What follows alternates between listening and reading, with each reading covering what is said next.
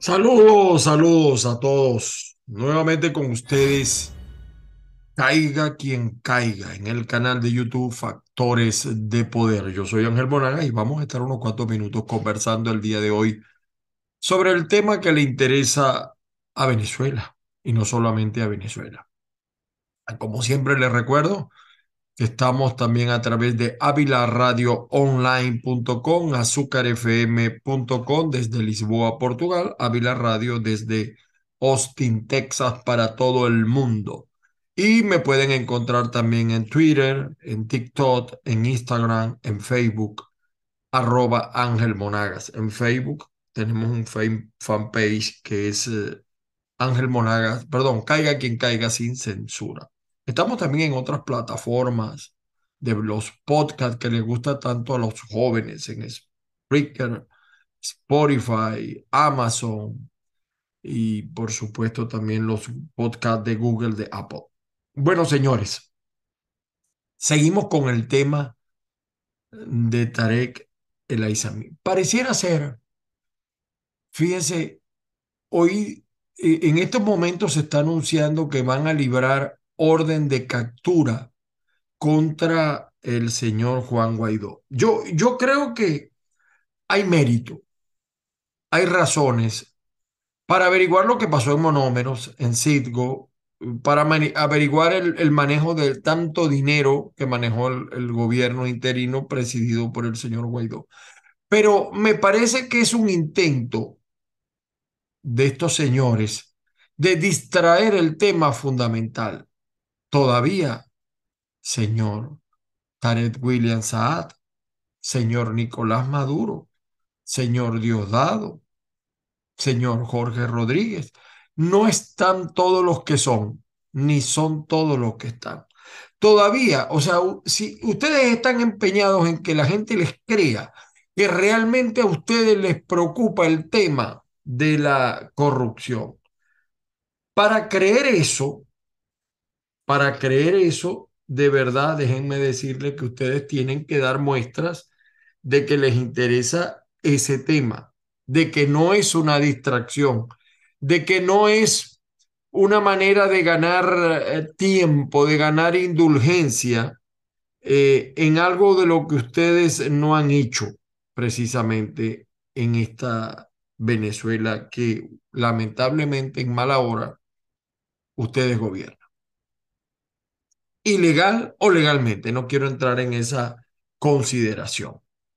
Y no le creen porque hay mucho bicho suelto que ustedes no terminan de colocar en tras las rejas, por regiones, por regiones. La burla es constante. Entonces, mientras ustedes no hagan eso, a mí no me van a engañar poniendo preso o liberando orden de captura contra Guaidó.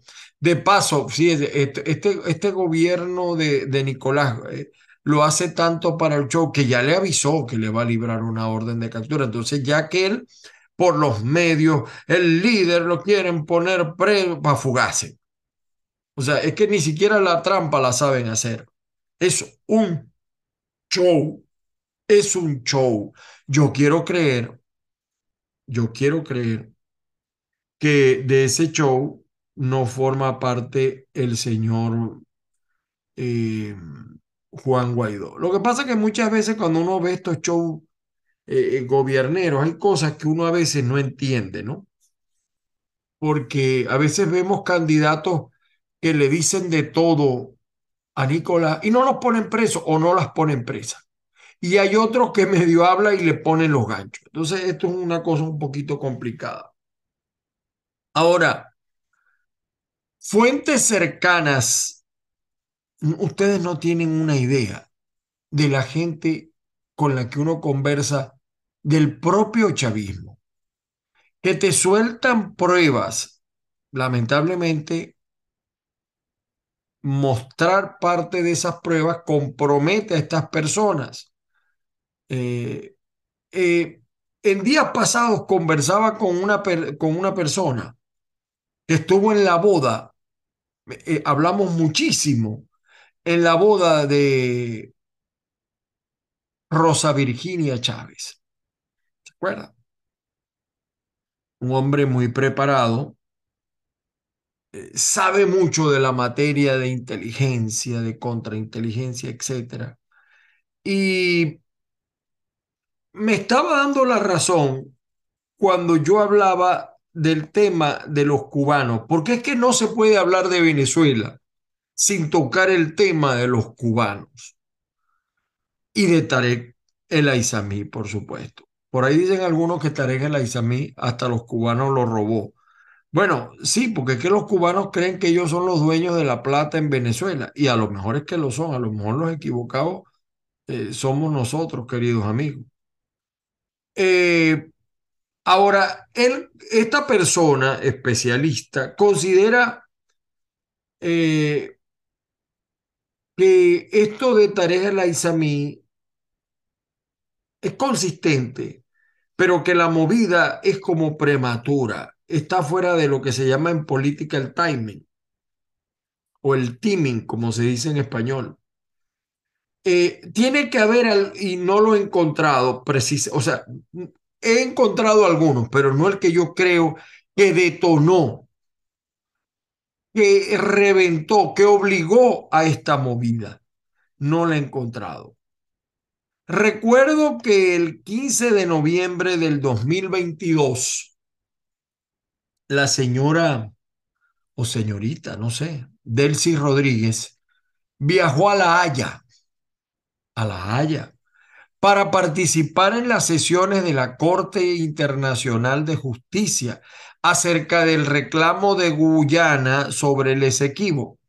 Eso fue una pantalla, una cortina, porque realmente bajo estos tipos nosotros hemos perdido la Guayana, Esequiba, no la Guyana, la Guayana.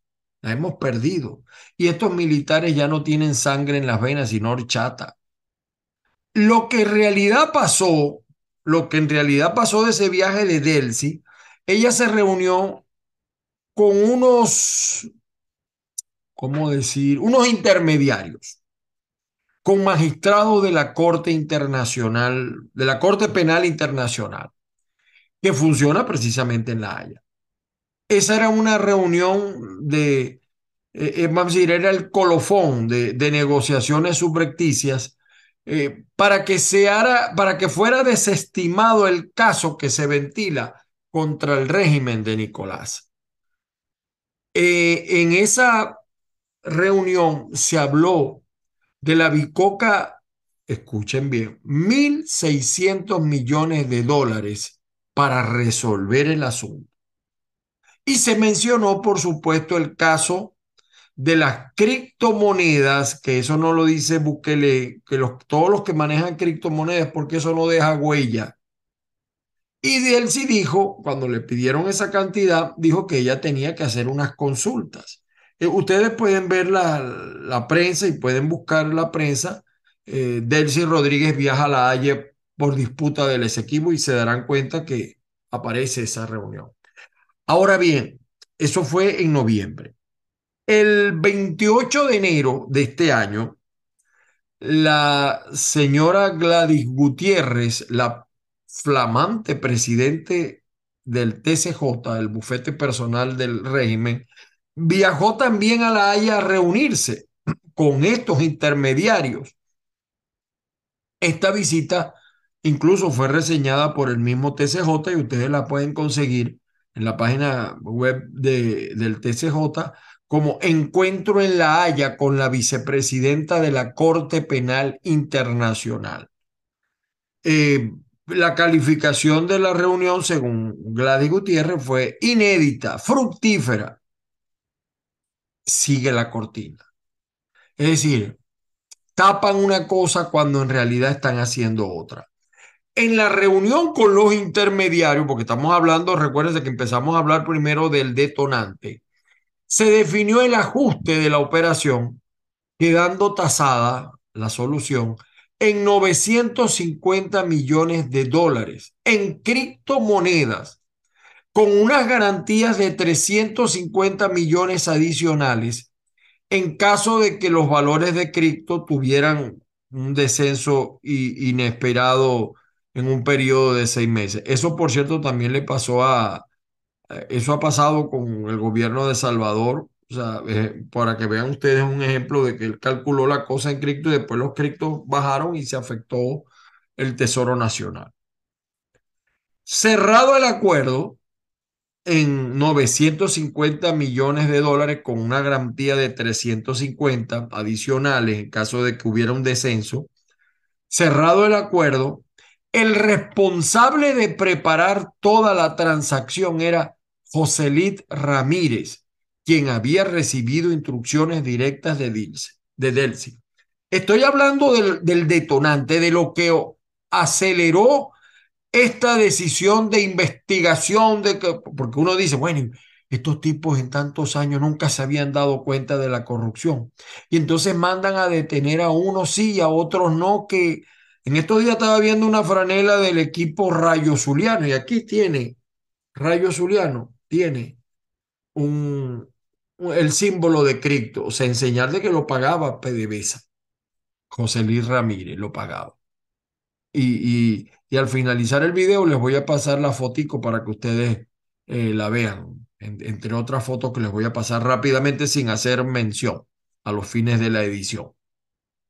Entonces, el señor José Luis Ramírez, que era el, el, que manejaba las criptomonedas para el mercado negro de petróleo en, en PDVSA, comenzó a darle vueltas al asunto, eh, la necesidad de hacer, eh, hablaba de ingeniería eh, financiera que requería algunas semanas. Ante la demora, fíjense por dónde vienen lo, las cosas, ante la demora, los intermediarios de la Haya comenzaron a ponerse nerviosos. Era mucha la presión que tenían Delcy y Jorge, que son dos eh, peones de Nicolás. De vez en cuando Jorge luce como un alfil. Ellos hablaron con Tarek el Aizamí, Jorge y Delcy. Hablaron con Tarek el Aizamí porque Tarek el Aizamí es el que manejaba el asunto petrolero. La reunión que tuvieron estos tres personajes se calificó de acalorada. Aparentemente tuvo como foco Joselit Ramírez. Y Joselit Ramírez, con su cara bien lavada, dijo que solo tenían 370 millones de dólares en criptomonedas. Y casi le da un patatú a Jorge. Según la cuenta de Delcy, que también ejerce la función de ministra de Finanzas, la disponibilidad de criptomonedas debía ser 2.700 millones de dólares. Entonces dice, bueno, ¿cómo es esto? Perdón. Aquí yo tengo esto y tú dices esto. Y, y, fíjense, eh, en ese momento, eh, la, la Corte Penal Internacional lanza, eso fue el, 17 de marzo, eh, dictó la orden de captura contra Putin. Entonces, cuando ellos ven la orden de captura contra Putin, Maduro empezó a desesperarse y dijo que ya él sabía el problema para completar el dinero de la operación y dio la orden pues de actuar sin contemplaciones. O sea, Maduro al ver que no disponía del dinero por X o por Z, se lo robaron, dijo, bueno, hay que, hay que hacer algo ante la opinión pública, porque si no, la Corte Penal Internacional que ya frigó a Putin viene por mí, con la diferencia que a Putin no lo van a poder poner preso porque, bueno, una potencia, etcétera, y está en guerra y está en otra situación. Mientras que Nicolás no. Los primeros que lo entregan son los cubanos. Ese mismo día, el 17 de marzo, ese mismo día, Joselit Ramírez, el hombre de la criptomoneda, sería detenido pero aquí no termina la historia, mis queridos amigos. Perdonen, hoy me voy a exceder un poquito en el tiempo. El dinero para completar los 950 millones de dólares no aparecía por ninguna parte. La tienda estaba cerrada. Entre los contactados para buscar eh, los fondos estuvo el embajador de Colombia, el señor Benedetti, Se le ofreció, la desesperación de Nicolás se le ofreció, aunque después lo negó la corporación respectiva, se le ofreció la venta de monómero por la bagatela de 300 millones de dólares, porque Maduro está desesperado, tiene que completar el dinero de estos operadores. Yo no estoy metiendo aquí a los magistrados, son los tipos que hacen lobby con estos magistrados. Este funcionario rápidamente el, eh, dijo, anunció esta negociación para el 22 de marzo. Petro, Gustavo Petro, eh, que inicialmente no pensaba viajar a Venezuela, se apareció en el Palacio de Miraflores el 23 de marzo. Es el día de, un barrio allá en Maracaibo fundado por Mirta Fonseca. Sin embargo, después de este viaje, el 24 de marzo, fíjense la cronología, Ecopetrol que es la empresa colombiana de petróleo, publicó un comunicado, yo lo hice público en la página caiga quien caiga.net y muchos medios, por supuesto, negó la compra de monómeros. Por cierto, que había alguna gente, no, que van a vender monómeros. No, Ecopetrol dijo que no. Sin embargo, después de ese viaje, eh, estaba la cosa ahí, como decir, en ascuas. Eh, algunos medios decían que sí lo van a vender, todavía Guaidó dice que sí lo van a vender, no, lo quieren vender, pero la oferta de 300 millones era por la desesperación. Sin poder determinar si los intermediarios de la Haya, de, la Haya, eh, de los cuales no se sabe en verdad si tienen eh, o sea, estos intermediarios no pueden garantizar la decisión de la Corte Penal Internacional ellos mm, están en capacidad de mantener la operación después de todas las filtraciones, pero lo cierto es que en medio de esas dudas, si pueden, no pueden, perdónenme la expresión, la rechera de Maduro y de Cilia fue de antología.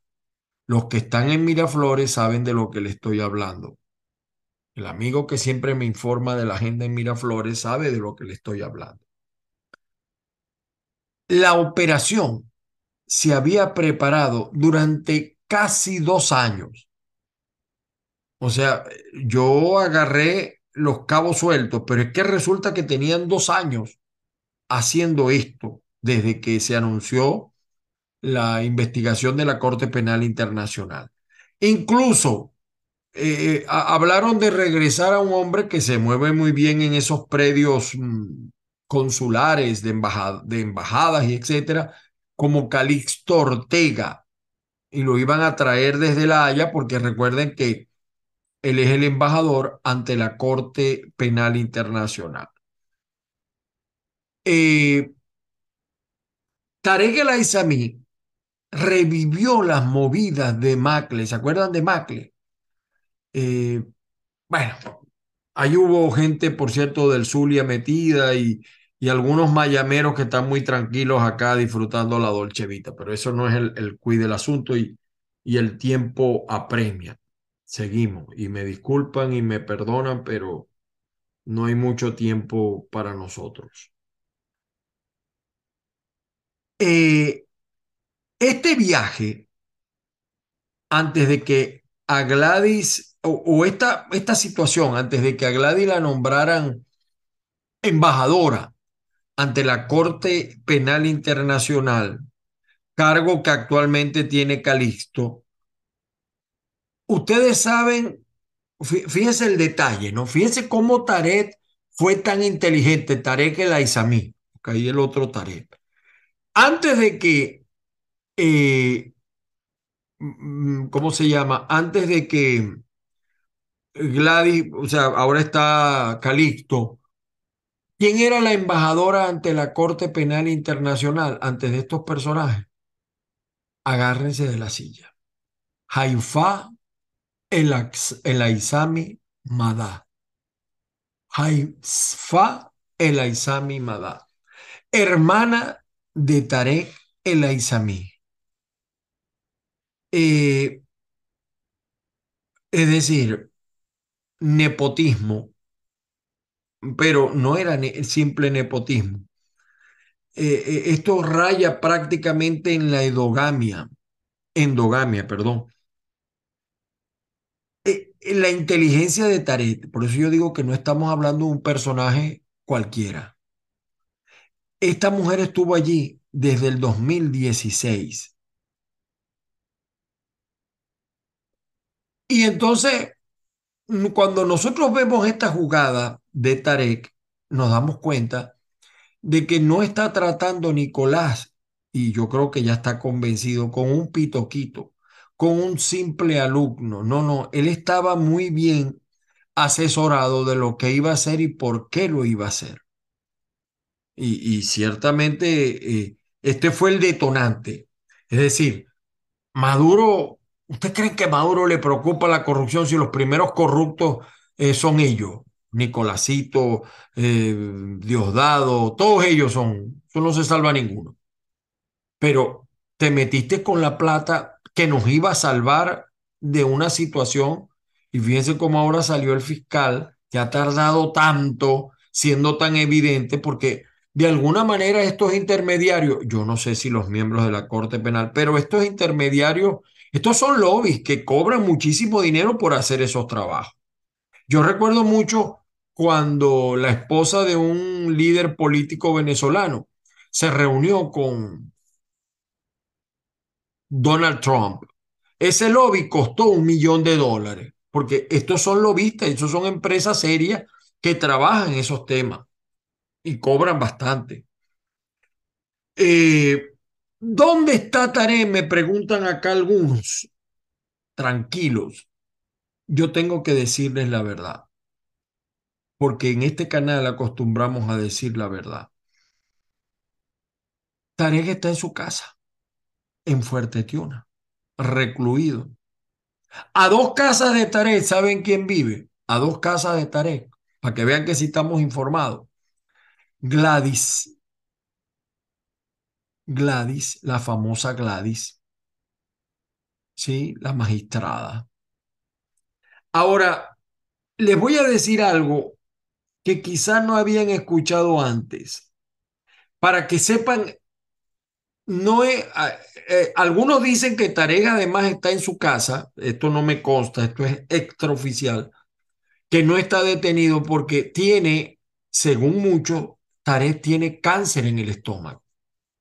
Tiene un, y que le sacaron, esto no me consta, pero la información que recibo de parte de agentes de, de inteligencia es que le sacaron 48 pólipos del estómago y que por eso está, por eso el gobierno no lo ha sacado, porque además Tarek tiene unos defensores y cuando lo vayan a tocar tienen que haber resuelto los alrededores. Ahora, les voy a contar algo para que ustedes sepan el tipo de personaje que es Tarek El Aizami. Para las elecciones de gobernador del 2008, con Tarek El Aizami, con el apoyo de Hezbollah, quería ser candidato a la gobernación de Mérida. Escuchen esto porque esto creo que no lo ha dicho nadie, ni siquiera nuestro, nuestra flamante Patricia. Está muy bien informada, mucho más que yo. El candidato con más fuerza en Mérida para ser el candidato del, del PSV era Alexander Quintero, el alcalde de Mucuchíes. Ese era el principal rival de Tarek en la candidatura. Para sacarlo del camino, ¿saben qué hizo Tarek? Hizo una operación en inglés no recuerdo muy bien cómo se pronuncia, pero hijacker. Hizo una operación hijacker. Es decir, un secuestro. ¿Y saben por qué les digo esto? Porque no por casualidad, el vuelo 508 de Santa Bárbara Airlines, el 21 de febrero del 2008, los pilotos cambiaron la ruta y se estrellaron contra un cerro, precisamente en Mucuchí, por cierto. Y murió Alexander Quintero y también murió uno de sus hijos. Fueron cuarenta y pico de víctimas. A eso se le ha echado tierra, dieron una explicación falla. Los autores de esta tragedia, según la información de inteligencia que tenemos nosotros, se montaron en el avión con el apellido, algunos dicen que la Isami, otros dicen que un apellido árabe. O sea, fue una especie de autosuicidio, lo que llaman los musulmanes la, el hija, el la hija, una cosa así, cuando ellos mueren de esa manera van al cielo.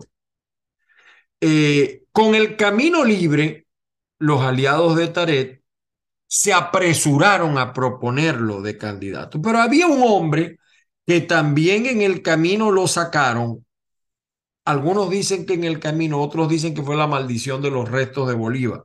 Y fíjense que Taret también estuvo en esa maldición de los restos y ahora dicen que tiene cáncer en el estómago. Maduro también estuvo y dicen que está enfermo. Yo no sé si eso será verdad, pero es lo que se comenta. Ahora, hay un hombre que era un confidente de Chávez en los momentos más difíciles. Eh, el señor William Lara. Eh, él formaba parte de un círculo cerrado que incluso William Lara sospechaba que también estaba incluido él dentro de los que querían sacar del camino. Lo cierto es que después que William Lara se reúne con Chávez, y se reunió muchas veces, era confidente de Chávez, decidió colocar Chávez a Díaz Orellana de candidato en Mérida y se quedó eh, eh, el movimiento este extremo de los aliados de Taret eh, los dejó locos, pero Chávez inteligentemente él decía que el enemigo hay que tenerlo de cerca. Por eso nombra, ya, ya Chávez tenía por William Lara información, lo nombró ministro de Relaciones Interiores. Esta es una versión que daba William Lara, confidente de Chávez, repito, en momentos grises. Lo cierto es que en el 2010 crean el Centro de Estudio Situacional de la Nación, CESNA, que dependía del Ministerio de Interior y Justicia, o sea, de la ISAMI. Todo el equipo que contrató Tarek el Aizamí lo envió a hacer cursos en Bielorrusia, en Cuba, en Rusia, y un contingente de élite fue a Siria, donde el papá de Tarek ya tenía una experiencia y ya tenía un, background allí. El CESNA, este Centro de Estudio Situacional de la Nación, fue lo que después se convirtió en el CESPA en el 2013. Y, y William Lara, que era el que le guardaba las confidencias a Chávez, curiosamente falleció en un accidente cuando el chofer perdió el control y cayó al río. El chofer se salvó, pero William Lara no. Todo esto después, años después lo veremos en película y dirán, mira, Monagas tenía razón. Porque es que así opera el comunismo. Lo hemos visto en otros países comunistas o de regímenes que dicen ser comunistas y que son otra cosa. El mayor secreto, lo cierto fue que se lo llevó William Lara a la tumba. Eh, pero fíjense, esta otra cosa que ustedes no sabían. El mayor secreto que se llevó William Lara a la tumba fue la razón por la cual en contra de la constitución, juramentó a Diosdado como presidente, justo cuando los comandos estaban camino a Lorchila. Estoy hablando del 2002. Fíjense cómo van ocurriendo las cosas en este sistema. Debido a esta situación, el TCJ tuvo que determinar que había un vacío de poder entre el 11 y el 13 de abril. 11 y 13 de abril. Fíjense, esa fue la famosa sentencia del TCJ que todos quedamos locos. Porque si el TCJ determinaba que hubo un golpe de Estado, Diosdado habría sido involucrado. Porque él fue juramentado por William Lara. Y hay un general zuliano, Montilla Pantoja, que fue el que apresó a Carmona, fue el que puso preso a Carmona Estanga. Escucha esto también tú, Patricia. Lo que dijo ante la comisión investigadora de la Asamblea Nacional. Según él, cuando se iba a poner preso a Carmona Estanga, Rosendo le dijo que se aguantara, porque ya ellos habían empezado a reconocer a Diosdado como presidente interino. Por supuesto que Diosdado negará esto, porque él es, ahorita es más madurista que, que, que Cilia. Rosendo le dijo, aguántate, no lo pongas preso todavía, porque ya habíamos acordado reconocer a, a Diosdado como presidente interino juramentado por William Lara. Ante la negativa de escucharlo, Rosendo le puso en el teléfono al general borracho, a García Carneiro, el que murió producto de la rasca, quien también le dijo a este general, Pantoja, que se aguantara, que se aguantara, que, que, que, no diera la Montilla Pantoja, que no diera todavía el paso. Posteriormente, eh, a, Montilla Pantoja le cortaron los pies, como dice, y, y Chávez se creyó todas las, las calumnias, eh, porque si no, Montilla Pantoja hubiera sido el ministro de la defensa y no Vladimir. Pero bueno, eh, así son las cosas en esta disque revolución. Eh, incluso Fidel, Fidel Castro, la momia, fue a visitar a Montilla Pantoja en la brigada de la Policía Militar en Fuerte Tiuna. Y ahí hay otra historia, pero no se las voy a contar hoy. Ahora, ¿cuál es el temor de acabar con el Aizamí? Sus aliados no tienen contemplación. Hasta el autosuicidio es un riesgo. ¿Han pensado en acabar con la vida de, de, de o hacer que él se tomó la decisión de acabar con su vida. Eh, ¿Y saben por qué es peligroso? Por eso yo les decía que les iba a decir dónde está y cómo está y por qué. Los aliados, los aliados de Tarek el Aizamí en todas estas cosas son los mismos que acabaron con la vida del fiscal en Paraguay. Son gente muy, muy peligrosa. Estas son algunas consideraciones de lo que pensaba William Lara. Eh, y lamentablemente, pues fíjense todas las vueltas que ha dado Tarek para llegar a donde llegó. Y muchos decían pues que ese avión, el vuelo 508, fue un producto de un secuestro y le cambiaron la ruta al avión.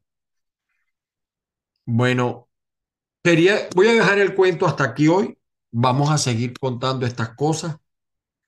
Ya saben dónde está Tarek y por qué no terminan de ponerlo en su lugar.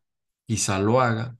Tienen que arreglar primero el problema que tienen con los aliados de Tarek, que son gente muy peligrosa. Señores, se hizo largo el cuento, disculpen ustedes eh, las bendiciones del Padre Celestial para todos y cada uno y que la fuerza los acompañe. En esta labor es tan difícil, debo decirles a ustedes, esta labor que a veces le toca a uno, eh, se pierden hasta amigos, se pierden aliados, porque la gente está acostumbrada a responder siempre a los intereses. Y aquí todavía hay que definir muchas cosas, sobre todo de parte de la oposición o los que dicen ser oposición. Bueno, vean las declaraciones de Alberto Fernández que dice que lo que dice Nicolás. Ahora tiene, ahora Nicolás tiene que arreglar el problema con Chile y con Argentina también. Pero así es la vida. Nosotros tenemos un compromiso con la verdad, ni siquiera con el dinero, porque este programa, como ustedes observan, ya no tenemos ni publicidad, este programa, no el canal, producto de esos mismos intereses que hay alrededor, porque todo el mundo se está cuidando. La oposición, los que gobiernan también se están cuidando, porque tratan de llevar el barco a puerto seguro, pero es muy difícil con esta gente. Es muy difícil. Estamos también a las puertas de lo que pase con Donald Trump y todo va a tener, este, este escenario todo se maneja de, en un solo plano. Feliz día para todos. Les voy a dejar la fotico que les prometí para que ustedes vean algunas cositas interesantes allí de cómo operaba la gente de criptomonedas de PDVSA y financiaba algunos. Pero Nicolás no tiene el Guáramo para poner preso a todos los que estaban con Tarek El Aizamí. No tiene, no tiene. Tiene culillo, Nicolás. Ahí donde lo ven ustedes está cagado. Porque él sabe que no lo puede tocar al tipo todavía, que para tocarlo y para tocar a todos tiene que estar muy seguro. Pero el pleito es por eso. El dinero que le iban a dar a los operadores se les cayó y lo demás para su información. De todas maneras, de todo lo que usted escuchó, usted hará el juicio. Las bendiciones del Padre Celestial y que la fuerza, mucha fuerza, los acompañe. Mi WhatsApp más 1-561-379-5254. Visiten también caiga quien caiga.net, nuestro portal. Y por supuesto, síganme en Twitter, en Facebook, en TikTok. Ahí estamos. Y saludos a todo el público de Factores de Poder, el canal de YouTube. Hasta una próxima oportunidad.